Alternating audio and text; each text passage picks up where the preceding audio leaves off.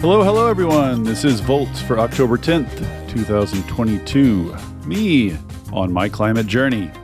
Recently, I sat down with Jason Jacobs at the excellent podcast My Climate Journey to discuss my background, my history in the field, my thoughts on various raging controversies in climate change, and a lot of other stuff. It was a fun conversation. I had a blast. And Jason was kind enough to allow me to send out this episode on the Volts feed. So check out My Climate Journey. It's a great pod. Thanks to Jason. And without further ado, I will hand over the mic. Hello, everyone. This is Jason Jacobs. And I'm Cody Sims. And welcome to My Climate Journey. This show is a growing body of knowledge focused on climate change and potential solutions. In this podcast, we traverse disciplines, industries, and opinions to better understand and make sense of the formidable problem of climate change and all the ways people like you and I can help. We appreciate you tuning in, sharing this episode, and if you feel like it, leaving us a review to help more people find out about us so they can figure out where they fit in addressing the problem of climate change. Today's guest is David Roberts, also known as Dr. Volts on Twitter, DRVOLTS. And he has a podcast called Volts that's about leaving fossil fuels behind at www.volts.wtf. At any rate, David has been reporting on and explaining clean energy topics for almost 20 years. And he loves talking to politicians, analysts, innovators, activists, and more about the latest progress in the world's most important fight.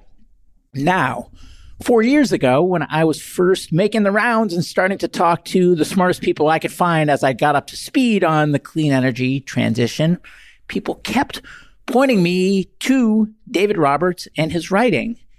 And his writing is intimidating because it is long form, incredibly well-researched, and incredibly thoughtful. And as the former founder of a fitness app company, coming into climate change, it was a lot.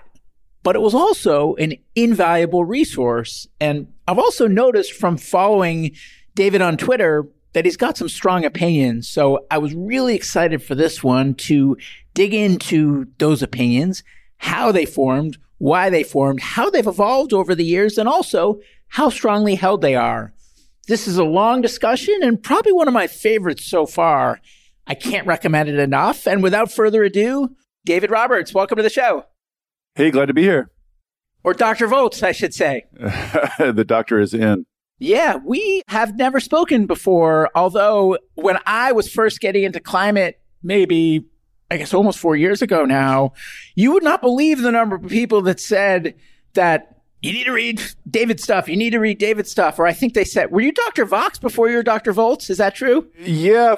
4 years ago, I was Dr. Vox. Yeah. Yeah. So they were saying, Dr. Vox, you got to read Dr. Vox, Dr. Vox. And man, you are intimidating to read as a newcomer coming in because you get so deep. And for, you know, a fitness app entrepreneur like me that was trying to figure out what the heck is going on with this type of systems problem, that's a lot, but also so important and so necessary. And it's such an honor to have you here today. Well, thank you.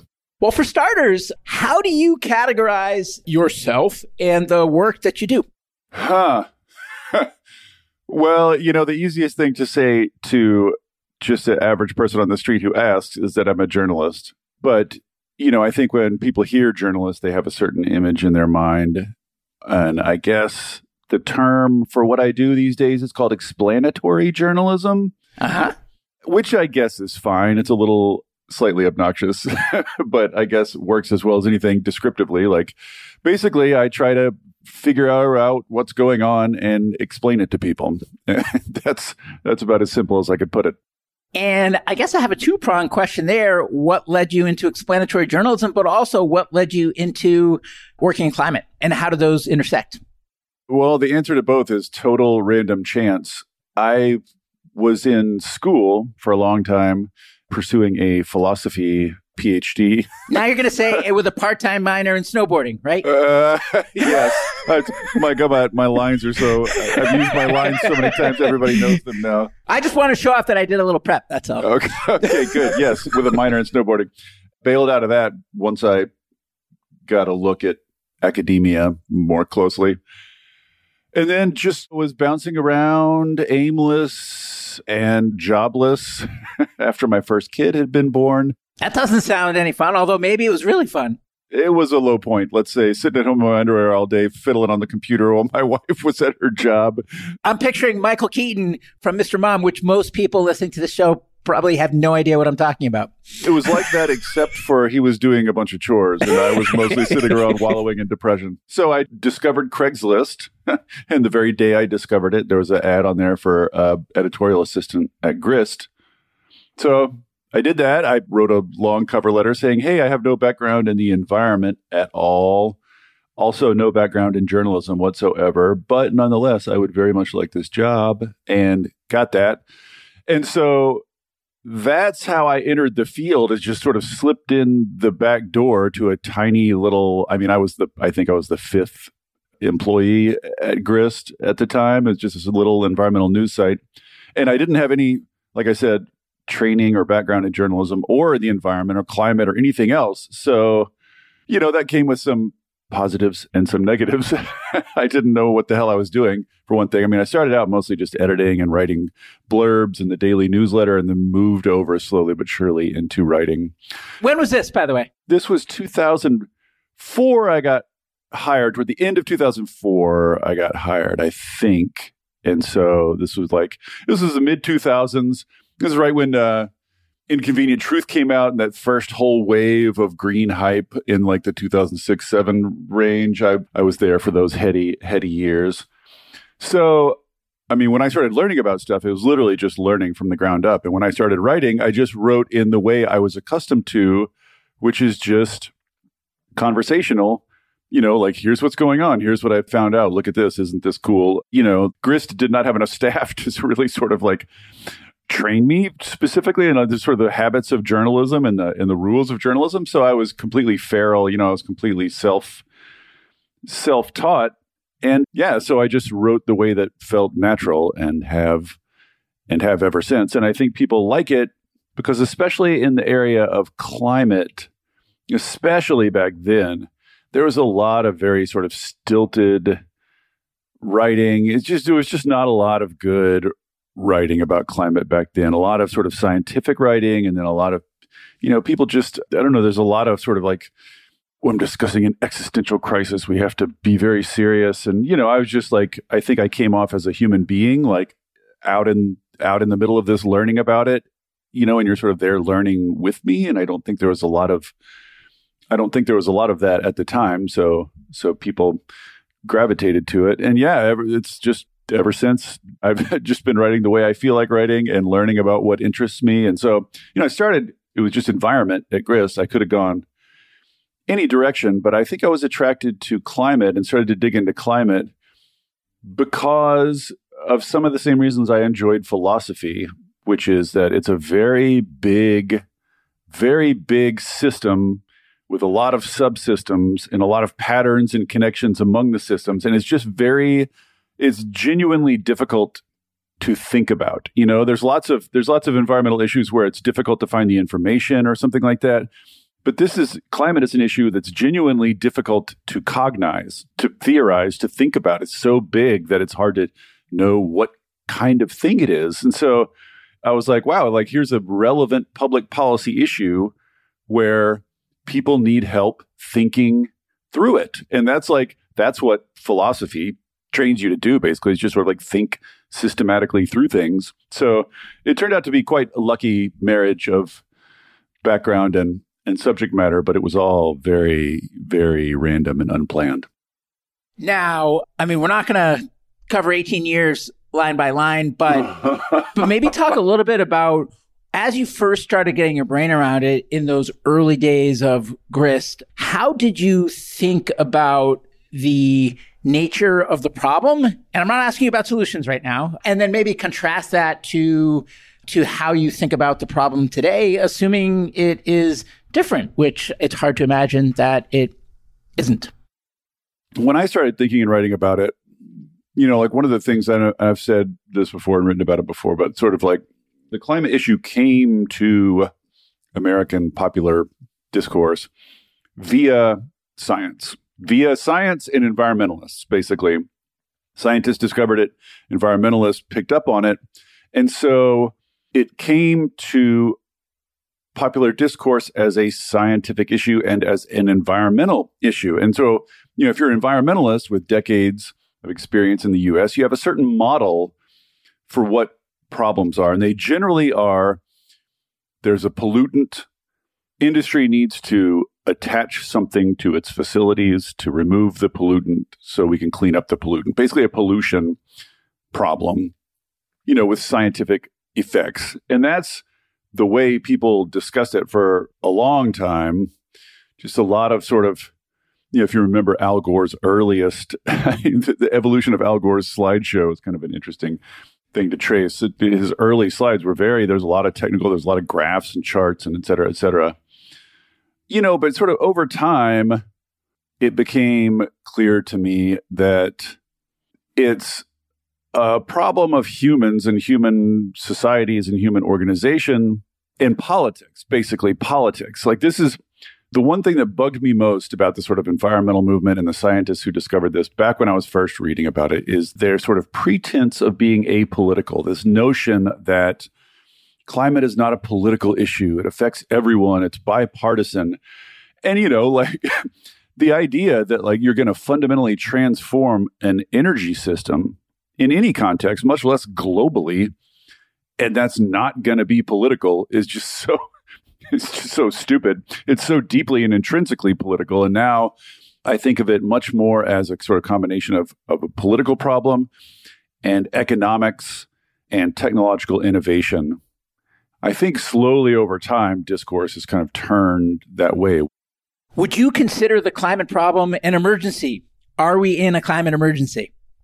That's one of those arguments that it's just almost entirely about words and sort of posture, like sort of what posture you're taking, like what practical difference does it make if I say yes or no? Like what practical difference does it make if we think yes or no? Like, I want to move as quickly as possible solving it. So that's that. Like, whether I call it an emergency or not, doesn't, like, whether Joe Biden officially deems it an emergency is a relevant question because that actually triggers a real world effect. That actually triggers some powers, some emergency powers that the president has. But all someone like me calling an emergency does is just like, it's just like an exclamation point. It's just like me pounding the table. It's just like, you know, I call it a threat and you guys didn't freak out enough. So now I'm going to call it an existential threat. Oh, you're still not freaking out enough. Now I'm going to call it an emergency and you're still not freaking out enough. You know, like as though endless rhetorical escalation is the solution to something that if we all just sort of escalated our rhetoric more and more and more, then the problem would be solved. Like clearly, that's not going to work. Well, someone should tell Peter Kalmus that. Well, I mean, it's fine that he's out there doing that. Like, it's good to have that as part of the mix. You know, it's good to have someone out there ringing bells as part of the mix. But the things that are impeding rapid social response are not going to be overcome by advocates pounding the table even harder. Like, that's not the barrier. That's not what's in our way. So fine, I'll call it an emergency. But I mean, yes, it's an emergency, but also it's a multi-generational, in a sense, it's almost the opposite of an emergency. It's something that we're going to need to be working on for a century. You know what I mean? And that's not what comes to mind when people think of an emergency. We need to be working on this for the rest of our lives and our kids' kids. So, you know, like, I guess I would just say it doesn't make one bit of difference one way or the other, whether I call it an emergency. Okay, let me try a different angle then. How concerned are you about it and how concerned should we collectively be about it? Well, I mean, that's difficult to answer in the abstract. You know, how concerned you should be derives ultimately from your values, what you value. Like, I consider myself a liberal, and I want a more egalitarian, a more fair, a more just society, a more prosperous society in which more people share in the fruits of our labors. And climate change is not only going to directly kill and physically hurt a lot of people, it's also going to exacerbate inequality. It's going to exacerbate, I think, various forms of nationalism and sort of authoritarianism. I mean, I think basically climate change is going to push in the wrong direction on every metric I care about. So I'm very concerned about it. But again, that's mostly rhetorical. If I say very, if I say 9 out of 10, if I say 7 out of 10, like, what difference does that make in terms of our response? Like, we need to be mobilizing all possible resources as fast as is possible for human societies to do, which turns out to be not super, super fast and not as fast as we'd like. So, you know, I'm pushing as fast as I can. I mean, could I tell like a single mother with 2 jobs, you know, cleaning rooms in Las Vegas that she should be super concerned about climate? I mean, I guess so, but like there's a stack of about 100 things more proximate that threaten her and her safety and her family. So, you know, I'm not one of these people that say it should be the top concern for everybody, but the whole point of leadership, the whole point of having a society where people learn things and there's, you know, there's science and there's politics, the whole point of leadership is to look ahead to problems that are going to be, you know, bad in the future and to take steps in advance to address them. Plus, I think lots of the things that will be involved in addressing or solving climate change would be good to do for other reasons on liberal, progressive grounds, in that they would, it's sort of practically cliche at this point to say that pollution of almost all kinds, that means air pollution, water pollution, but also atmospheric pollution, you know, greenhouse gases themselves, the effects are disproportionately felt by vulnerable communities, communities of color, poor people, people with disabilities, old people, etc. But the flip side of that is that all measures to reduce pollution are basically justice policies, right? They benefit vulnerable communities most. So, you know, working on spreading EVs or working on reducing coal pollution or working on ways to make homes or buildings more self-sufficient and have cheaper energy, all those things serve my other values as well. So in a sense, it's all one big concern, right? It all comes back to my sort of basic progressive values. I view climate change as slotting in, you know, perfectly comfortable within that. And that's one of the things, not to go off on a big side tangent, but from the time I started writing, this has been one of my, you know, one of the things that irritated me about the way people talked about climate change is, though it's this freestanding other thing, you know, that's sort of outside politics, it's outside the normal, you know, left versus right fight, and this sort of pristine other thing that like a certain priestly class of environmentalists and scientists understand and take care of, and everybody else just sort of lets them have at it. I've wanted to move climate change. I've wanted to sort of convince just average progressives, this is of a piece with your other concerns and values, like the things you care about, economic inequality, just the domination of the weak by the strong, like all these basic things that progressives are concerned about. This is of a piece with those, and you should integrate it into your sort of worldview and your concerns. So that's why I hate these sort of efforts to sort of prioritize it relative to other problems. I view sort of the movement toward a fairer, kinder, more prosperous, more egalitarian society as sort of one seamless whole. And climate change is a big part of that. It's going to make that much, much, much more difficult. I'd love to stick with this for a second, because there's a tension where some people say, similar to what you just said, it's so interconnected and it's so hard to wrap your brain around and it's so complicated, and and again, you're not saying all this, so I don't want you to then say, well, you're putting words in my mouth, but like, you know, there's pollution, there's biodiversity, there's carbon, there's methane, there's oceans, there's forests, there's food systems, there's cities, there's like, you know, there's environmental justice, there's energy poverty. It's like, it's so complicated. And then you have other people that say, actually, it's pretty easy. Like, we need to get rid of fossil fuels and we need to do these three things and it's solved, right? And what I want to ask is, if you track nothing, then there's no accountability and it's ineffective.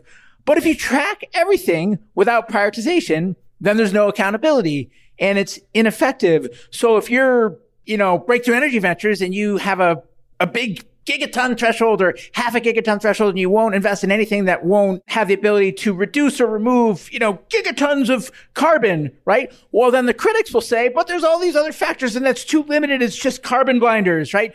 But if you don't have that, then people will say, well, then how do you know the thing you're working on is going to move the needle at all? So how do you reconcile that tension and how do you think about it? I mean, I think the carbon blinders thing is somewhat overstated in that, you know, like I said, if you solve the climate problem, you are perforce going to solve other problems too, whether you want to or not. Like, this has been a fight in the environmental community for a while, this idea that like the Gates types just want to come in and solve carbon and they don't care about inequality. They don't care about sort of fixing or healing mistakes made by previous environmental movements or previous industrial transformations. But I think that that disagreement is exaggerated. Like many others, it's if you solve the carbon thing in practical terms, I don't mean in theory. Like in theory, you could construct an idea of how to extract carbon from the economy without solving any other problems. Like it's possible in theory, but in practice, in actual social practice, in actual politics, the things you're going to have to do to solve the carbon problem are going to be solving other problems. So it can be both. It can be sprawling and complicated, which it definitely is because climate is everything. Climate literally includes everything. So every human system, economic or technological, social, name it, interacts with climate in some way or another and, you know, is going to be part of the solution. So it is sprawling and complicated and it does touch every single thing. But it's also like one of the good things that has happened over the course of me writing about it is it can get so big and sprawling and complicated that it becomes a little bit like white noise. So all you can really say about it is very sort of general things like it's an existential threat and we have the tools we need and all we lack is political will and, you know, these sort of things that people write over and over and over again that just become sort of abstract and tedious. But now, conceptually, we're getting a better sense of a core set of solutions, a core set of strategies that aren't going to do everything, but tackle the bulk of it.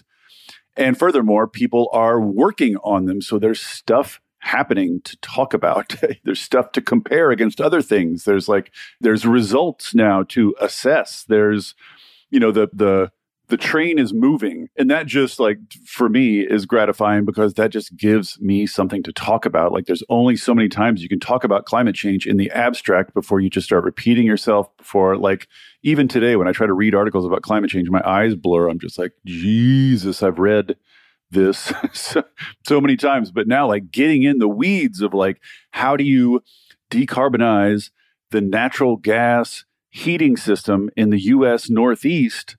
Like, then you got meat, then you got something you're really chewing on, then you've got like actual technologies and actual institutions and actual economic practices, that actual results from experiments, like there's stuff to talk about. So I just think discussing it in the abstract, how big of a problem it is, I don't know, I'm just tired of that. Just like everybody should just do what they can, where they can, and hopefully the aggregate will be enough, you know? But then those theorists will sit there when you try to do anything and say, do you realize what a small percentage that is? Like, that doesn't move the needle against anything. And you forgot about this and it doesn't touch that. And it's like, well, is it better to start somewhere or nowhere?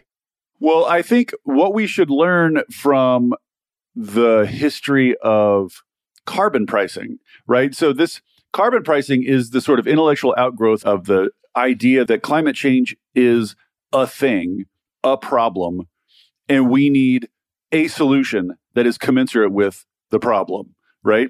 And so once you see how big the problem is, you're like, well, shit, what solution? You know, like you have to back up to a level of abstraction because what could possibly be big enough to do that? And that was always the appeal of carbon pricing. Like it's this one lever you could pull that could touch every ton of emissions in the world and get started reducing them all at once. It seems like a solution as big as the problem, but look what happened to it. Like it didn't, you know what I mean? Like because it's so big and abstract, it's not small enough. It doesn't have the hooks. It doesn't have the people on the ground have had a lot of trouble doing it. So the solution to climate change is going to be the aggregation of a million things that all seem small in isolation. Like everything, like the US could drop its emissions of climate pollutants to zero tomorrow.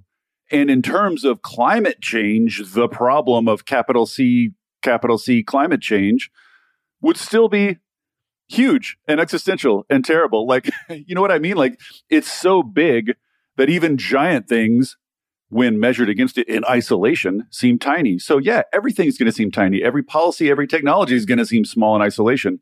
But all we're going to get in the end is a bunch of small things that we hope have the sort of aggregate effect, the emergent effect of reducing the overall problem. I just think you cripple yourself if you think that way. If you think in terms of like, I need to do one thing that's going to make a measurable dent against this giant global problem, you're going to go insane. Like it's too big for that. I guess the other side of that is, do you worry sometimes that if all these little things happen and they're all small and we showcase all this momentum because of all this like kindling that's, you know, flying around. But at the end of the day, the drumbeat keeps going and emissions keep rising and the more GHGs get trapped in the atmosphere and more damages get baked in and we just make a bigger and bigger mess for ourselves while we feel good with all the headlines of progress. Do you worry about that? No, this is a variant of a question that comes up a lot in this area, which came up a lot around the Inflation Reduction Act, which is if we celebrate and feel happy about a good thing happening, will that immediately cause people to say, we're done, we're going to give up the fight and move on? And that's just, no, it won't. Like there's no reason in human psychology or sociology to think that will happen. In fact, if you look at successful movements, they are fueled by successes. Successes make people more inclined to continue fighting. Success feels good. Good things happening feel good and positive reinforcement, you know, like ask any dog trainer, positive reinforcement encourages a particular behavior. And so if you're fighting against climate change and you get some positive reinforcement, hey, we made progress, we did something, we achieved something, you're going to have positive feelings associated with the fight and you're going to fight more. This notion that like we're constantly on the verge of everyone quitting and we can't let any good news leak out because that's going to immediately drain people's motivation to fight. It's just nonsense. I don't know where it came from. It doesn't describe human beings. Like, so no, I have no fear at all that if we fill the headlines with, oh, we made great progress on electrifying freight. Oh, we made some great progress on long-term energy storage. You know, we had a cool breakthrough here, you know, or we, you know, look, this utility refined its rates to make them, you know, performance-based rates. And now that seems to be working. Like, I think filling the headlines with those smaller victories is going to build momentum and is going to make people excited and it's going to give people a reason to join this fight. It's only a particular kind of sort of like neurotic, self-hating lefty like me and you who thinks that like we need misery and danger and peril to motivate ourselves to do anything. I think that's a absolutely misbegotten way of approaching things. I think we need a lot more successes and we need to talk a lot more about our successes. I mean, the most popular things I do are just interviewing a clever person who's thought of a clever new way to do one little thing. Like I talked to a guy who's got a clever new way of measuring efficiency in buildings so that you can commodify it and buy and sell it and make a more rational market out of it. Like, is building efficiency going to solve climate change? No. But like, if I tell people, hey, we made this cool little clever advance in how we do this, are they going to be like, oh, sounds like the problem's solved, I'm going to quit? No, they love hearing that things are happening, that clever people are out there working on things and solving things. It makes people more inclined to engage, not less. So the caveat here is that I agree with you. So I'm going to start there, but because I try to play the role of devil's advocate, I'm going to maybe represent the other side of that viewpoint just for a minute, just to pressure test it. And I think, and everyone's going to jump in, you know, afterwards and tell me that I didn't represent their views properly and stuff like that. But that what some of the people that might take issue with that perspective might say is, well, what's going to stop big oil from viewing their, you know, the $100 million that they slice off for clean energy as a marketing expense and heralding it like there's some kind of green hero while they still continue to green light tens of billions of dollars worth of drilling in the Arctic and other places for new fossil fuels? Nothing's going to stop them from doing that. What could stop them from doing that?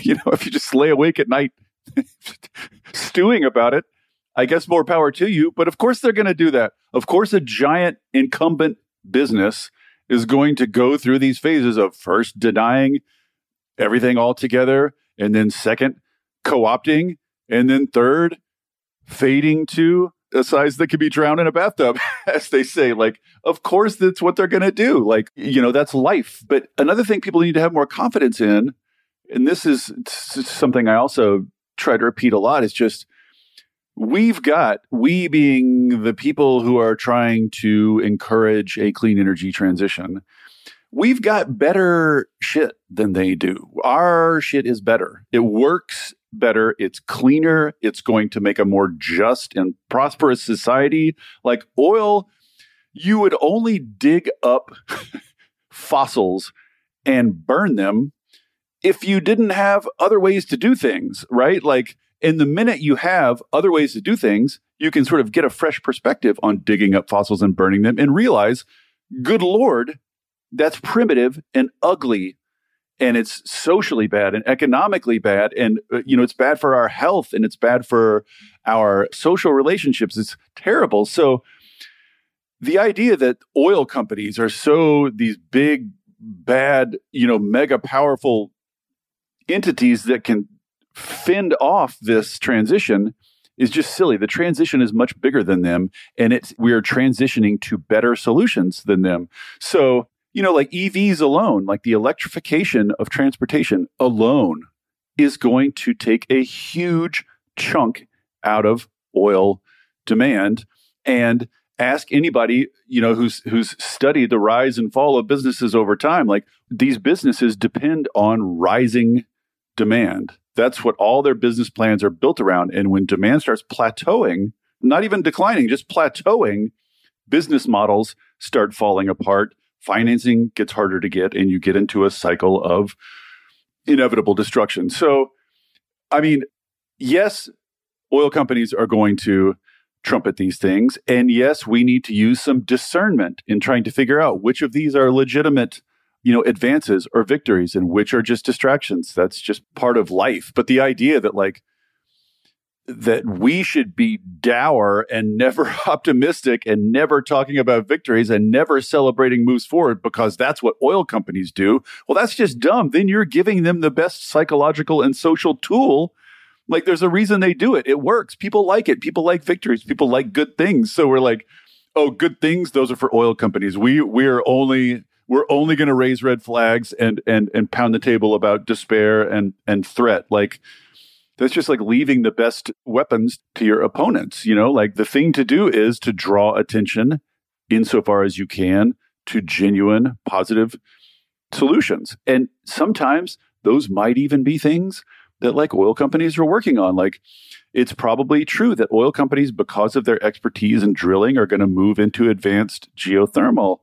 And advanced geothermal is great. even if it's Exxon doing it. So I don't know. I guess I just don't worry about that. Like, yes, they're going to do that. Yes, they have done that. And yes, people who know better need to push back and draw attention to better things. But that's just like the cycle of life.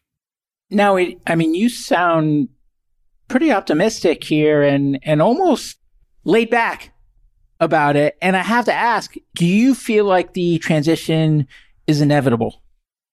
Well, if I can take a step back a little bit, part of this is, I'll just say I've been immersed in thinking about climate change for a long, long time now. A lot longer than me. A lot longer than me. Way long, like orders of magnitude longer. And I've seen people over and over again throughout my career approach climate change and go through several sort of stages, you know, and they've just become very familiar to me. The arguments have become very familiar to me. Like, for instance, the abstract argument of how optimistic versus pessimistic should we be?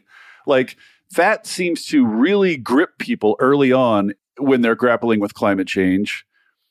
But like, what really rides on the answer to that question? Like, what difference does it really make other than to your personal psychological health? Like, it's just an abstraction. You know, it's not that I'm 8 out of 10 optimistic. And if you're 6 out of 10 optimistic, let's argue, you know, maybe we can compromise on 7. Like, what does that mean? This sort of optimism scale, like, who cares?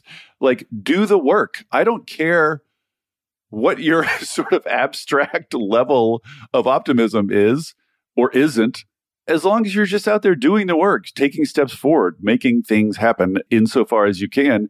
It's just like, what is the point of optimism or pessimism? Like, if you feel pessimistic about solving climate change, is that going to make you quit and stop working? I don't think so.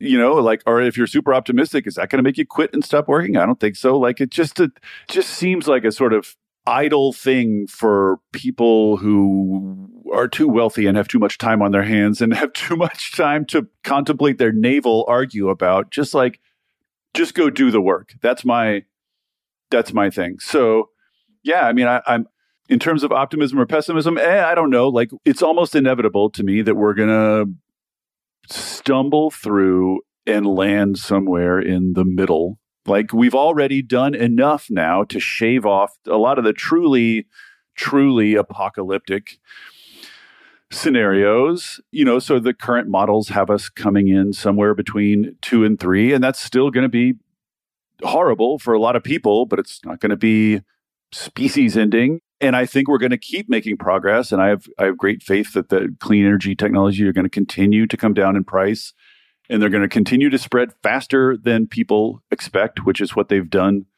you know, for decades now. And we're probably going to, you know, come in somewhere around 2 or a little above 2. Like, so is that optimism or pessimism? I don't know. Like, a little bit above 2 is going to be bad for a lot of people. It's going to be a lot better than a lot of alternatives. But like, just like these abstract questions of your attitude about it, just to me is like the least important thing in the world, what attitude you take for it. I don't, like, if you're out there doing the work and making something happen insofar as you can, even if it's a small thing, that to me matters 1,000 times more than your sort of psychic posture while you do it. We're going to take a short break so our partner Yin can talk about the MCJ membership option. Hey folks, Yin here, a partner at MCJ Collective. Want to take a quick minute to tell you about our MCJ membership community, which was born out of a collective thirst for peer-to-peer learning and doing that goes beyond just listening to the podcast. We started in 2019 and have since then grown to 2,000 members globally. Each week, we're inspired by people who join with differing backgrounds and perspectives. And while those perspectives are different, what we all share in common is a deep curiosity to learn and bias to action around ways to accelerate solutions to climate change. Some awesome initiatives have come out of the community. A number of founding teams have met. Nonprofits have been established. A bunch of hiring has been done. Many early stage investments have been made, as well as ongoing events and programming like monthly Women in Climate meetups, idea jam sessions for early stage founders, climate book club, art workshops, and more. So whether you've been in climate for a while or just embarking on your journey, having a community to support you is important. If you want to learn more, head over to mcjcollective.com and click on the Members tab at the top. Thanks, and enjoy the rest of the show. Back to the show. Okay, so let me play, get in character for a minute. Okay, just got psyching myself up. But David, if we don't decouple GDP growth from emission, they say it's decoupled, but it's not really decoupled. And until we stop growing with this Ponzi scheme of growth, there's no way we're ever going to hit any of these targets, and we'll hit catastrophic tipping points, and we're all doomed. What say you? Yeah, you know, I'm going to be saying the same thing over and over again, which is I used to encounter people that would say, or I still, you know, there are still people who say, like, climate change cannot be solved with the tools we have available. We need a spiritual revolution in humankind so that we view nature in a fundamentally different way. And, you know, I've seen those arguments go back and forth and back and forth and back and forth. And I've come down again to just not caring. But like, if it's true, then we're screwed, because I don't know how to do a revolution in human consciousness, and neither do you, and neither does anybody who's talking about it. It's not going to happen. Humans are probably going to be, you know, the way humans are for the next, certainly for the relevant time period, right? Which is like the next several decades. So like, if it's true or if it's not true, it can't really make a difference since we're stuck with what we've got. And it's not like I'm sitting here with my hand on a lever, you know, that says revolution in human consciousness or not, deciding whether to pull it. There is no such lever. There is no such way to make it happen. So like, what's the point in arguing about it? And I sort of feel the same way about degrowth. Like, maybe in theory, we should, as a species, come to an agreement that instead of growing the total pie, we're just going to divide the extant pie more fairly and try to shrink the pie. Like, in theory, I see the appeal of arguments like that, but I don't know how to do that. You don't know how to do that. Nobody knows how to do that. It's wildly, wildly unlikely. Not just that, like, any given polity is going to agree to it, but that everyone's going to agree to it, which is what would have to happen. So, you know, so in the end, like, you want to yell at me that we need to stop growth and we need to, you know, change the way we view economies. Like, fine, I'll just concede all the points. Sure. Okay. But it's not going to happen. And we don't know how to make it happen. All we know how to do is what we know how to do with the tools at hand, with the people and institutions that exist here and now. We've got to work through them. So again, like, these giant abstractions, I just, like, as you can tell, like, the longer I've been in this game, the longer I've been involved in this, the less I care about these sort of what feel like identity issues to me. Just sort of like, you know, like, what kind of identity do I want? That's what a lot of these sound like to me, is people trying to figure out what sort of identity they want to project to other people. It's all these abstractions about optimism versus pessimism, or, you know, human consciousness, and all this stuff is just, I value practical change, even in tiny increments, more than all the rest of that. Like, that's all just talk. It's all epiphenomenal. It's all steam out of the steam engine. Just like, what's the fuel? What's making things change? Like, if you want to change, the final thing I'll say is, if you want to change the way people think in human consciousness, the best way we know how to do that is to change material circumstances, right? And the changes in thinking will follow that. So again, like, get your hands on the world and change something real, something tangible. Even if you think we need a revolution in consciousness, the best way we know how to get one of those is to start changing real, tangible things. So again, just like, go start doing the work.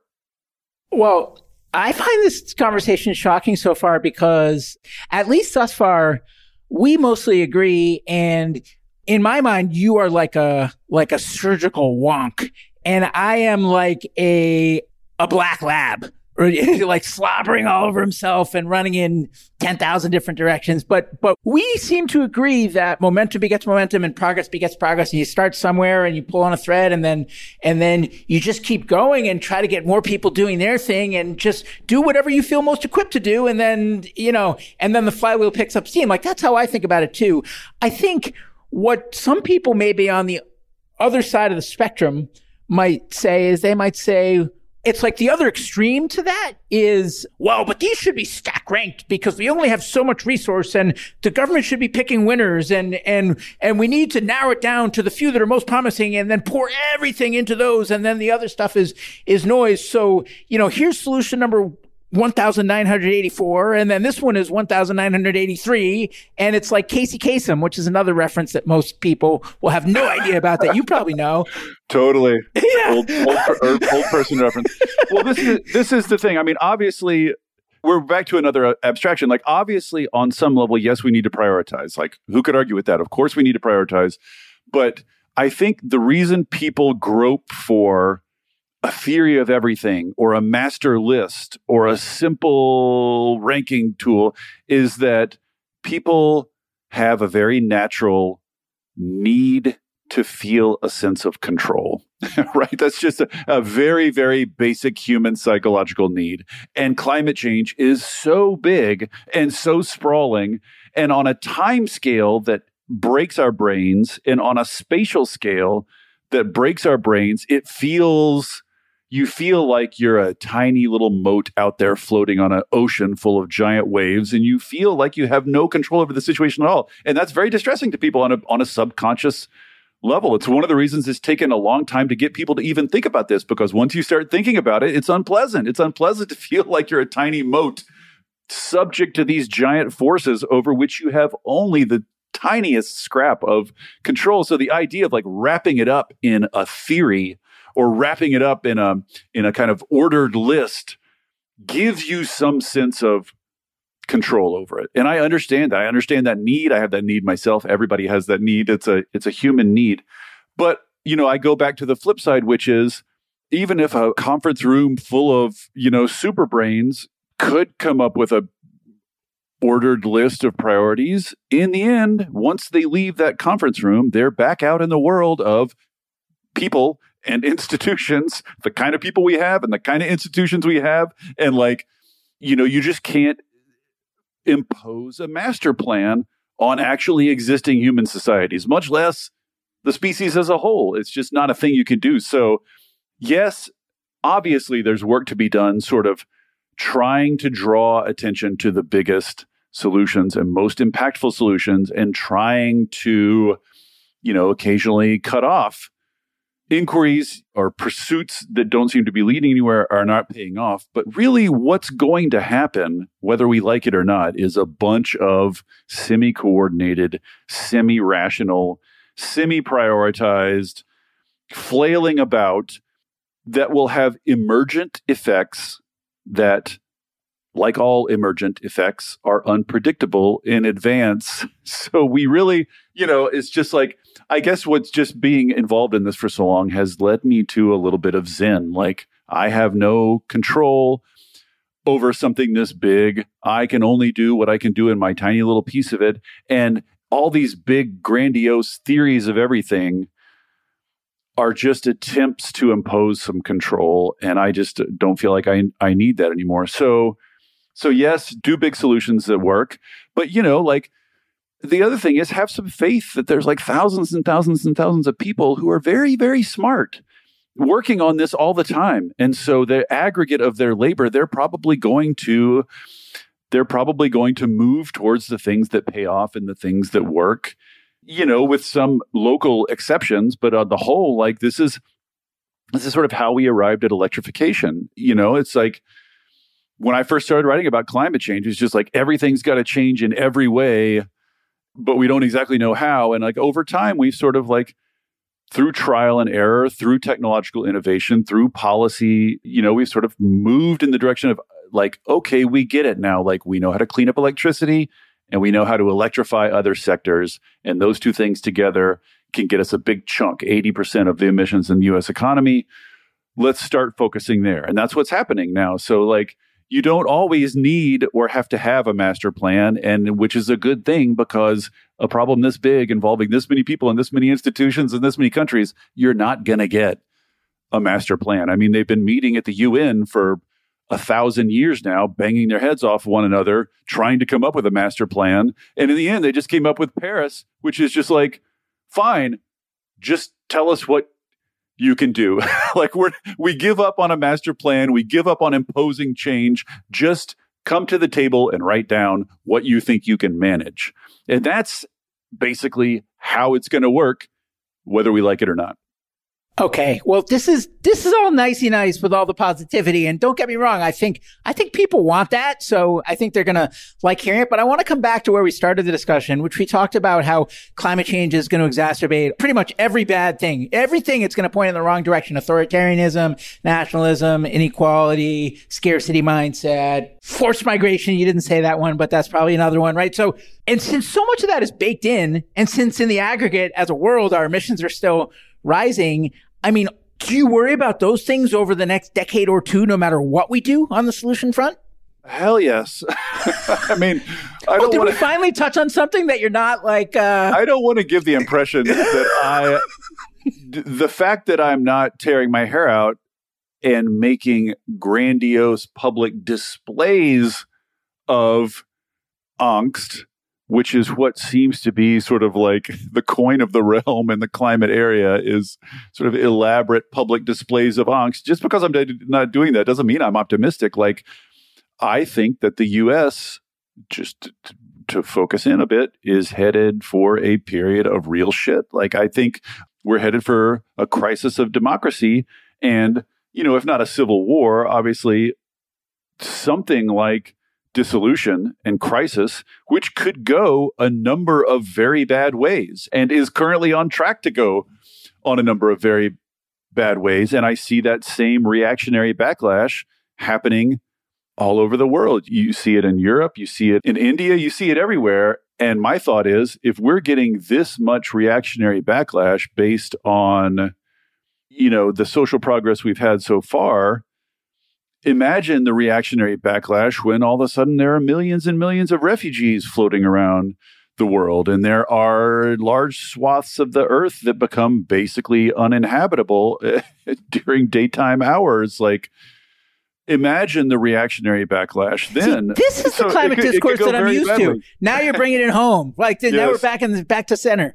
Yeah, so I think, I mean, if you ask me, like, I'm not particularly optimistic about the U.S.'s near-term future or the world's near-term future. Like, the best, you know, when I try to construct happy scenarios about the future, I basically do what Kim Stanley Robinson did, which is assume 50 years of horrible shit, followed by, you know, something hand wavy, and then we figure it out and then it gets better. Like, that's the best I can do. But like, the near term future looks like disruption and ugliness to me. I'm not particularly optimistic about it at all. The one thing I am optimistic about is I've got a real split brain. And I think a lot of people do these days. Like, on the one hand, everything political looks bad to me, real bad.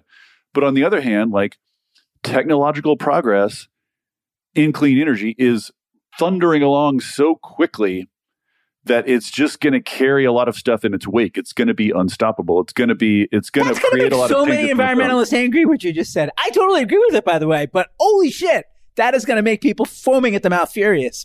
Well, you know, people seem to love being furious around this topic. So, like, go ahead and be furious, write angry tweet threads. But like, I feel great optimism about what clever people are doing now in figuring out solutions to these problems. Like, there's a lot of, you know, once you can look past politics to just like, you know, women and men in labs and out in the field building stuff, like, there's just, I think, a huge amount of really fascinating, interesting, positive stuff happening. So how those two interact in the long term, I have no idea. I mean, this is the thing I come back to again and again and again, and maybe you'll see it's a theme in everything I say now, is just, you have no control. You have no intellectual control. And the idea that you have some grand theory of how things are going to go is just you deluding yourself to gain some sense of control. The real fact is, none of us know at all what's going to happen in the future. And I don't know either. Like, I see a lot of negative trends. I see some positive trends. And what I don't see are all sorts of exogenous events that could come along and shake things up in various different ways, that could spin off in various different directions. I just don't know. And this is my point. Like, you don't know either. No one knows. Just like, do the work. Now, I'm going to get really deep here for a minute, but what I can surmise from the time we spent together and some prep that I did before is that you write generally for a living, although certainly you speak as well, but that I sense maybe some disdain for traditional journalism. Am I wrong on that, or can I keep going with this analogy? Well, I don't know if the word disdain is the one I would use. I would say that U.S. journalism was shaped by a set of conditions in the post-war period of America that no longer obtain. And a lot of those habits are no longer useful. And it's just no one quite knows what to do next. So there's a lot of journalism and journalism outlets sort of clinging to those old habits, you know, for lack of anything better to do. So I have enormous respect for journalists. Like I said before, I'm not a go out and like pound the pavement and like call people and try to like and do FOIA requests. And I'm not a journalist in that sense, an investigative journalist. And I have enormous respect for those kind of journalists. In fact, what I do would be utterly impossible without those kind of journalists, because they are the ones who uncover the facts that I then go on to rearrange and explain, right? And if they weren't doing what they do, I couldn't do what I do. I depend on them entirely. So I have enormous respect for the craft of journalism. I just think a lot of journalistic institutions and habits have gotten long in the tooth. And in particular, where I do think maybe disdain is the right word, is in U.S. political journalism, which I think is just an absolute fucking train wreck now and has been since I started. You know, like the critiques people are making today are critiques I was making back in the early 2000s. And like at this point, the political journalists of the nation have heard those critiques and they're just doing the shit they do anyway. So, yeah, I have some disdain for that. But that's just a tiny sliver of journalism. The world's full of great journalists. Okay, well, you work in climate. Now talk about how you feel about environmentalism. Well, I set you up. You see what I did there? I've become so not fun to talk to because I'm so resistant to making sweeping generalizations about things. I mean, words, right? But the words like are what gets everybody in a tizzy, and the labels, and you know, yes, are you a Democrat, like, or Republican, or like, progressive? What is environmentalism now? Like, what does it refer to? In particular, you could answer that question in 1,000 different ways. There are lots of different strains of environmentalism, lots of different impulses, lots of different narratives. And if you want to go pick out a few that you don't like and say, that's environmentalism, so environmentalism is bad, you can do that. Lots of people do that. Or you can go find a lot of good things and good work and good trends and good people having good thoughts and say, that's environmentalism, and defend it. And I could do that too. But the fact is, environmentalism is very broad, very varied category. It contains a lot of different people who are saying a lot of different things, trying a lot of different things. And so it's very hard to make sweeping generalizations about it. I will say, and I have said before, that environmentalism in the post-war American period, much like journalism, like environmentalism was shaped in that period and has some habits and ways of thinking that I think no longer work well in the modern period. But like, it's just arrogant for me to think like I figured that out, but like none of the tens of thousands of people involved have figured that out. Like, of course they have. Like, change is underway. Young people are trying out new things and trying out new narratives and trying out new activism. You know, sort of like, it's not like me as the sort of white bearded pundit guy floating above it all has a better view than the people down on the ground. Like, I hate that attitude. Like, people down on the ground are very smart. Whenever I go talk to them, they're super smart. They know all the same things I know. So like, environmentalism is like, what is it anymore? The interaction of environmentalism and climate in particular is interesting to me, like has always been interesting to me. I think that the habits and sort of mental categories that environmentalism developed over the 70s and 80s and 90s and 2000s do not necessarily fit well with climate change. And so there's been a lot of disruption and a lot of sort of angst around that. But that's okay, because now what I have been trying to make happen for years is happening, which is climate is stepping out of that. I think most people, at least most engaged and knowledgeable people, no longer think of it as a quote unquote environmental problem, right? It's much, much bigger and more sprawling than that. And the tools we have traditionally used to solve environmental problems are probably not adequate to solving climate change. And now we got people thinking about climate change in the corporate world, in politics, in, you know, sports. Like, everybody's thinking about it now. It's broken the bounds of environmentalism. So, and that to me is a good thing. But like, one thing I've noticed is people love to create a caricature of people to their left and then crap on that caricature. And environmentalism has been a target of that from a lot of people for a long time, to the point that it's made me sort of like, you know, defensive about it. Even though I don't consider myself an environmentalist, I've never been part of one of those groups. I'm by no means a card carrying, you know, I don't particularly love nature. You know, I love cities. I love cities and art and human stuff. Like, I don't consider myself a part of that demographic, but there's a lot of very smart people involved who have done a lot of very great things and saved a lot of lives and like changed a lot of stuff. And they, you know, I think just feel like deserve some respect and some credit and not to be sort of caricatured. So I try not to sort of join in that game. Okay, and now the flip side. I feel like we've been putting tech with some halo or something. Like, are there no charlatans there? Are there no just really crappy technologies? Is there no bad behavior? Are there no things that they're doing that are just detrimental to the whole cause? Well, the tech sector is composed of human beings. So, of course, it contains all those things because human beings are all those things. Of course, there's a lot of bullshit, you know, like, not like crypto levels of bullshit, but there's lots of bullshit around and lots of people hyping their thing, trying to get funding. And there's lots of sort of, you know, little bubbles of hype around this or that technology that end up sort of dispersing. And of course, there's all that stuff. But, you know, underneath that, like, this is how I describe it. Like, just like at Microsoft, like when Microsoft, like a lot of businesses, when Microsoft first engaged with the climate stuff, it was on the level of basically ESG stuff, marketing stuff, like, this is how we show we also do some good stuff, you know, sort of checking that box. But what's happened over time is the concern about climate change has filtered down from so the C-suite and the marketers and the PR department down onto the shop floor, where the engineers live, where the people who are you know, doing the work live, and they've got their hands on it now.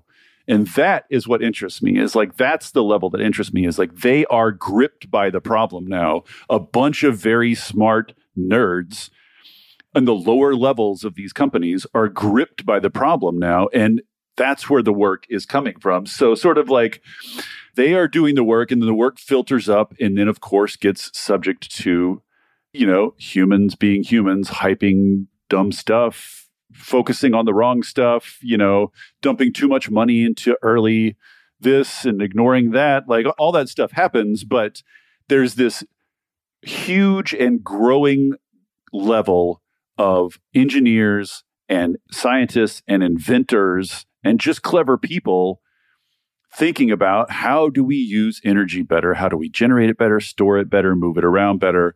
That's where I get excited. That's where my optimism is. All the layers above that are just the usual human foibles and institutions. But like, in terms of the people in labs, yes, I have. That's one of the few areas where I have just sort of unqualified enthusiasm and optimism. Like, it's very happy-making to me that this many nerds are engaged in this finally. Like, this is what I wanted to happen. Like, just get them fixated on it, because it's a really interesting problem. You know, it's really intellectually and just from an engineering perspective, super fascinating problem. And because we've lived in this era of fossil fuel abundance for so long, energy has been cheap for so long, we're just sloppy in a lot of ways in how we use energy.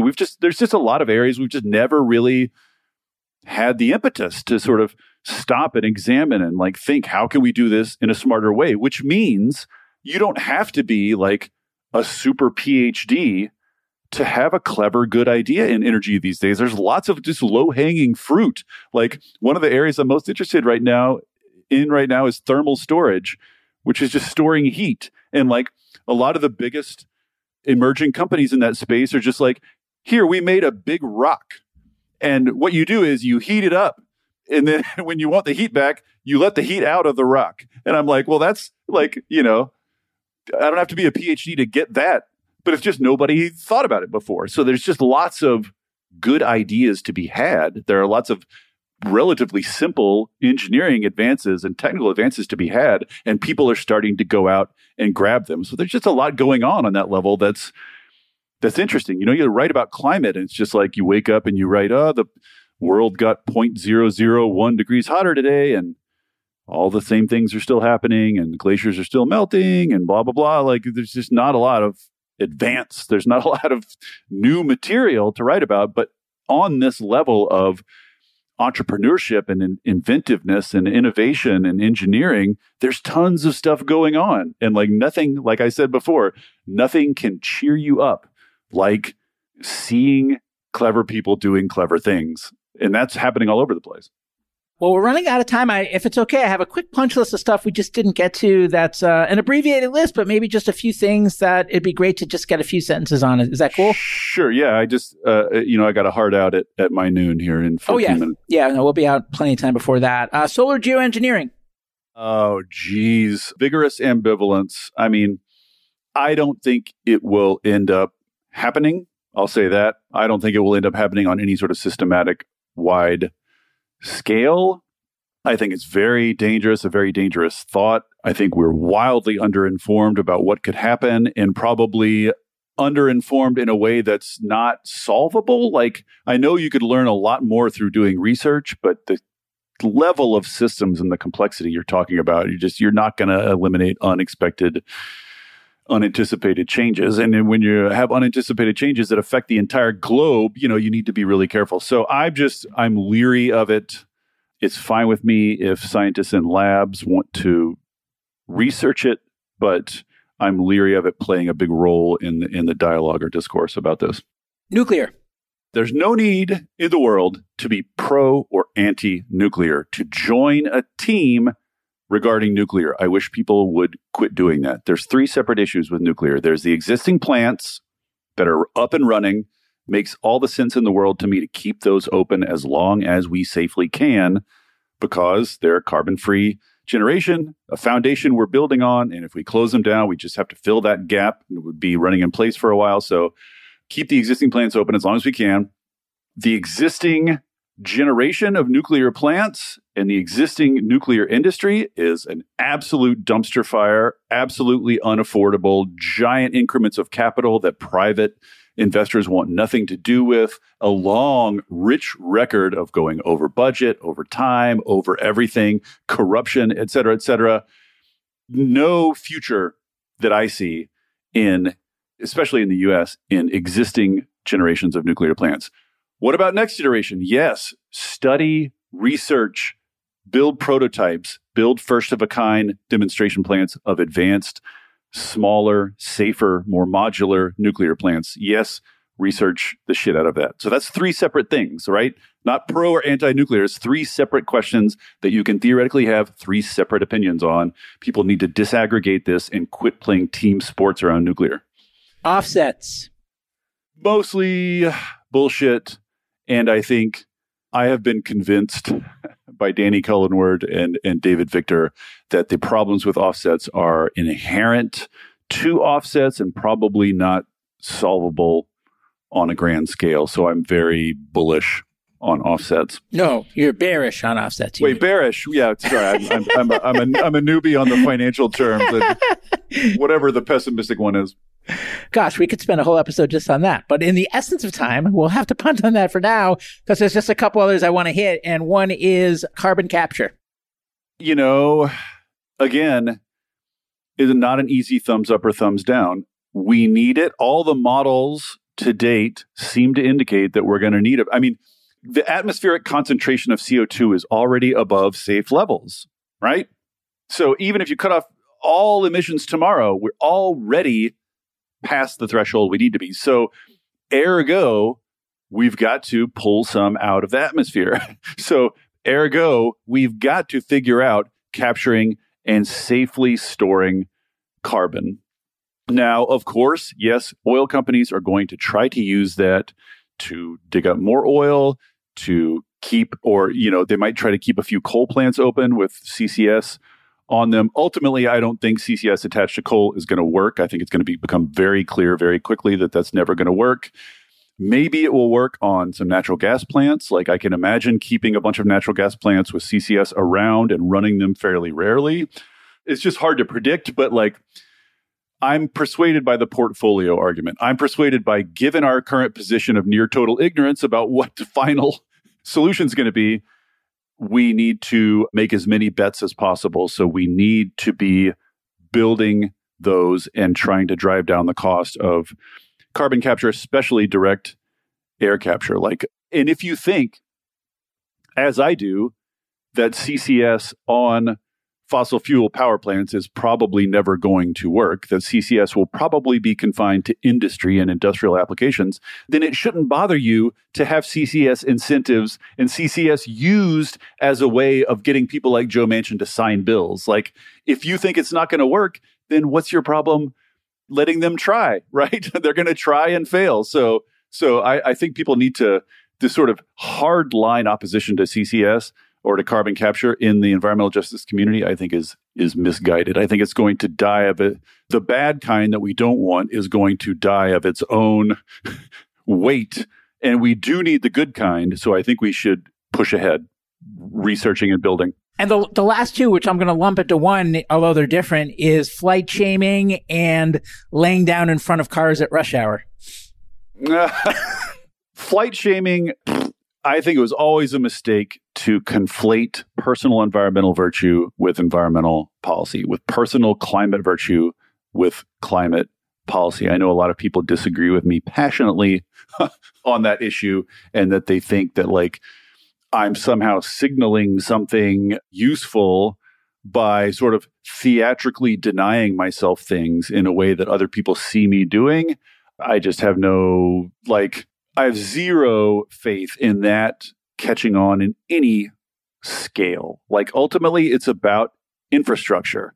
Ultimately, if you want people to drive less, build infrastructure that doesn't require them to drive. If you want people to fly less, build a network of trains, or like switch long flights to a series of short flight hops that can be electrified, or like, you know, it's all in the end, to me, like 99% of it is infrastructure. Change the infrastructure, you change the world. And in the meantime, sort of theatrical behavioral restrictions as a signal of virtue, just, it's just like a game affluent people play with each other. I don't think it has much effect beyond that. Last question. If you could change one thing that is outside of your control that would most accelerate our progress in the transition, what would you change and how would you change it? I would change the U.S. Constitution. I would get rid of the U.S. Senate. I would vastly grow the House of Representatives. I would pass several voting reforms to get rid of first post voting. I would have all gerrymandering or all districting done by third party nonpartisan commissions, et cetera, et cetera, et cetera. I would reform U.S. democracy, because right now it's built to suck. It's built to block things. It's built to move slowly. And the U.S. still has a lot of soft power, still has a lot of influence in the world, and could do a lot of good by making progress in a way that other people see, and our constitutional system is preventing us from doing that in a myriad ways. Oh, and kill the Electoral College. I could go on this subject for many hours, but all any those, ideas all those on how any of that stuff might come about? I mean, I don't know. Like, filibuster reform seems to be gaining some momentum. Like, it's becoming clearer and clearer that a lot of things that the majority of Americans want are impossible because of these structures. So, you know, it's like I said about the near term in the U.S., like, I see some sort of fracture, dissolution, crisis coming, because that can't go on forever. Like, changing it seems super difficult, but going on the way we are going seems super unlikely. So, you know, if you can't continue doing what you're doing, it'll change. So I don't know how that would play out, but it does seem like at the very least the discussion is underway. Parting words, what message do you want to leave listeners with? I guess I would just reiterate something I've said a couple times now, which is, if you want to get engaged in climate, don't get engaged in the sort of discourse-based measurement of who feels what way and who's doomy and who's not doomy and who's pessimistic and who's not pessimistic and who thinks it's capitalism and who thinks it's not capitalism. These are all airy-fairy abstractions that just occupy people and are a substitute for action. Just like if you want to get engaged in climate, go do something, even if it is small, like change the college you're in, like change the company you're in, talk to your neighborhood board about community solar. Like there are lots of things within your reach. Any tangible action you take is worth 1,000 Twitter burns. And Dr. Volts, D-R-V-O-L-T-S on Twitter, where can we find you? Volts.wtf. Okay. Well, hey, thanks again. This was awesome. And man, I can't wait for this to ship. All right. Thanks, man. It was fun. Thanks again for joining us on the My Climate Journey podcast. At MCJ Collective, we're all about powering collective innovation for climate solutions by breaking down silos and unleashing problem-solving capacity.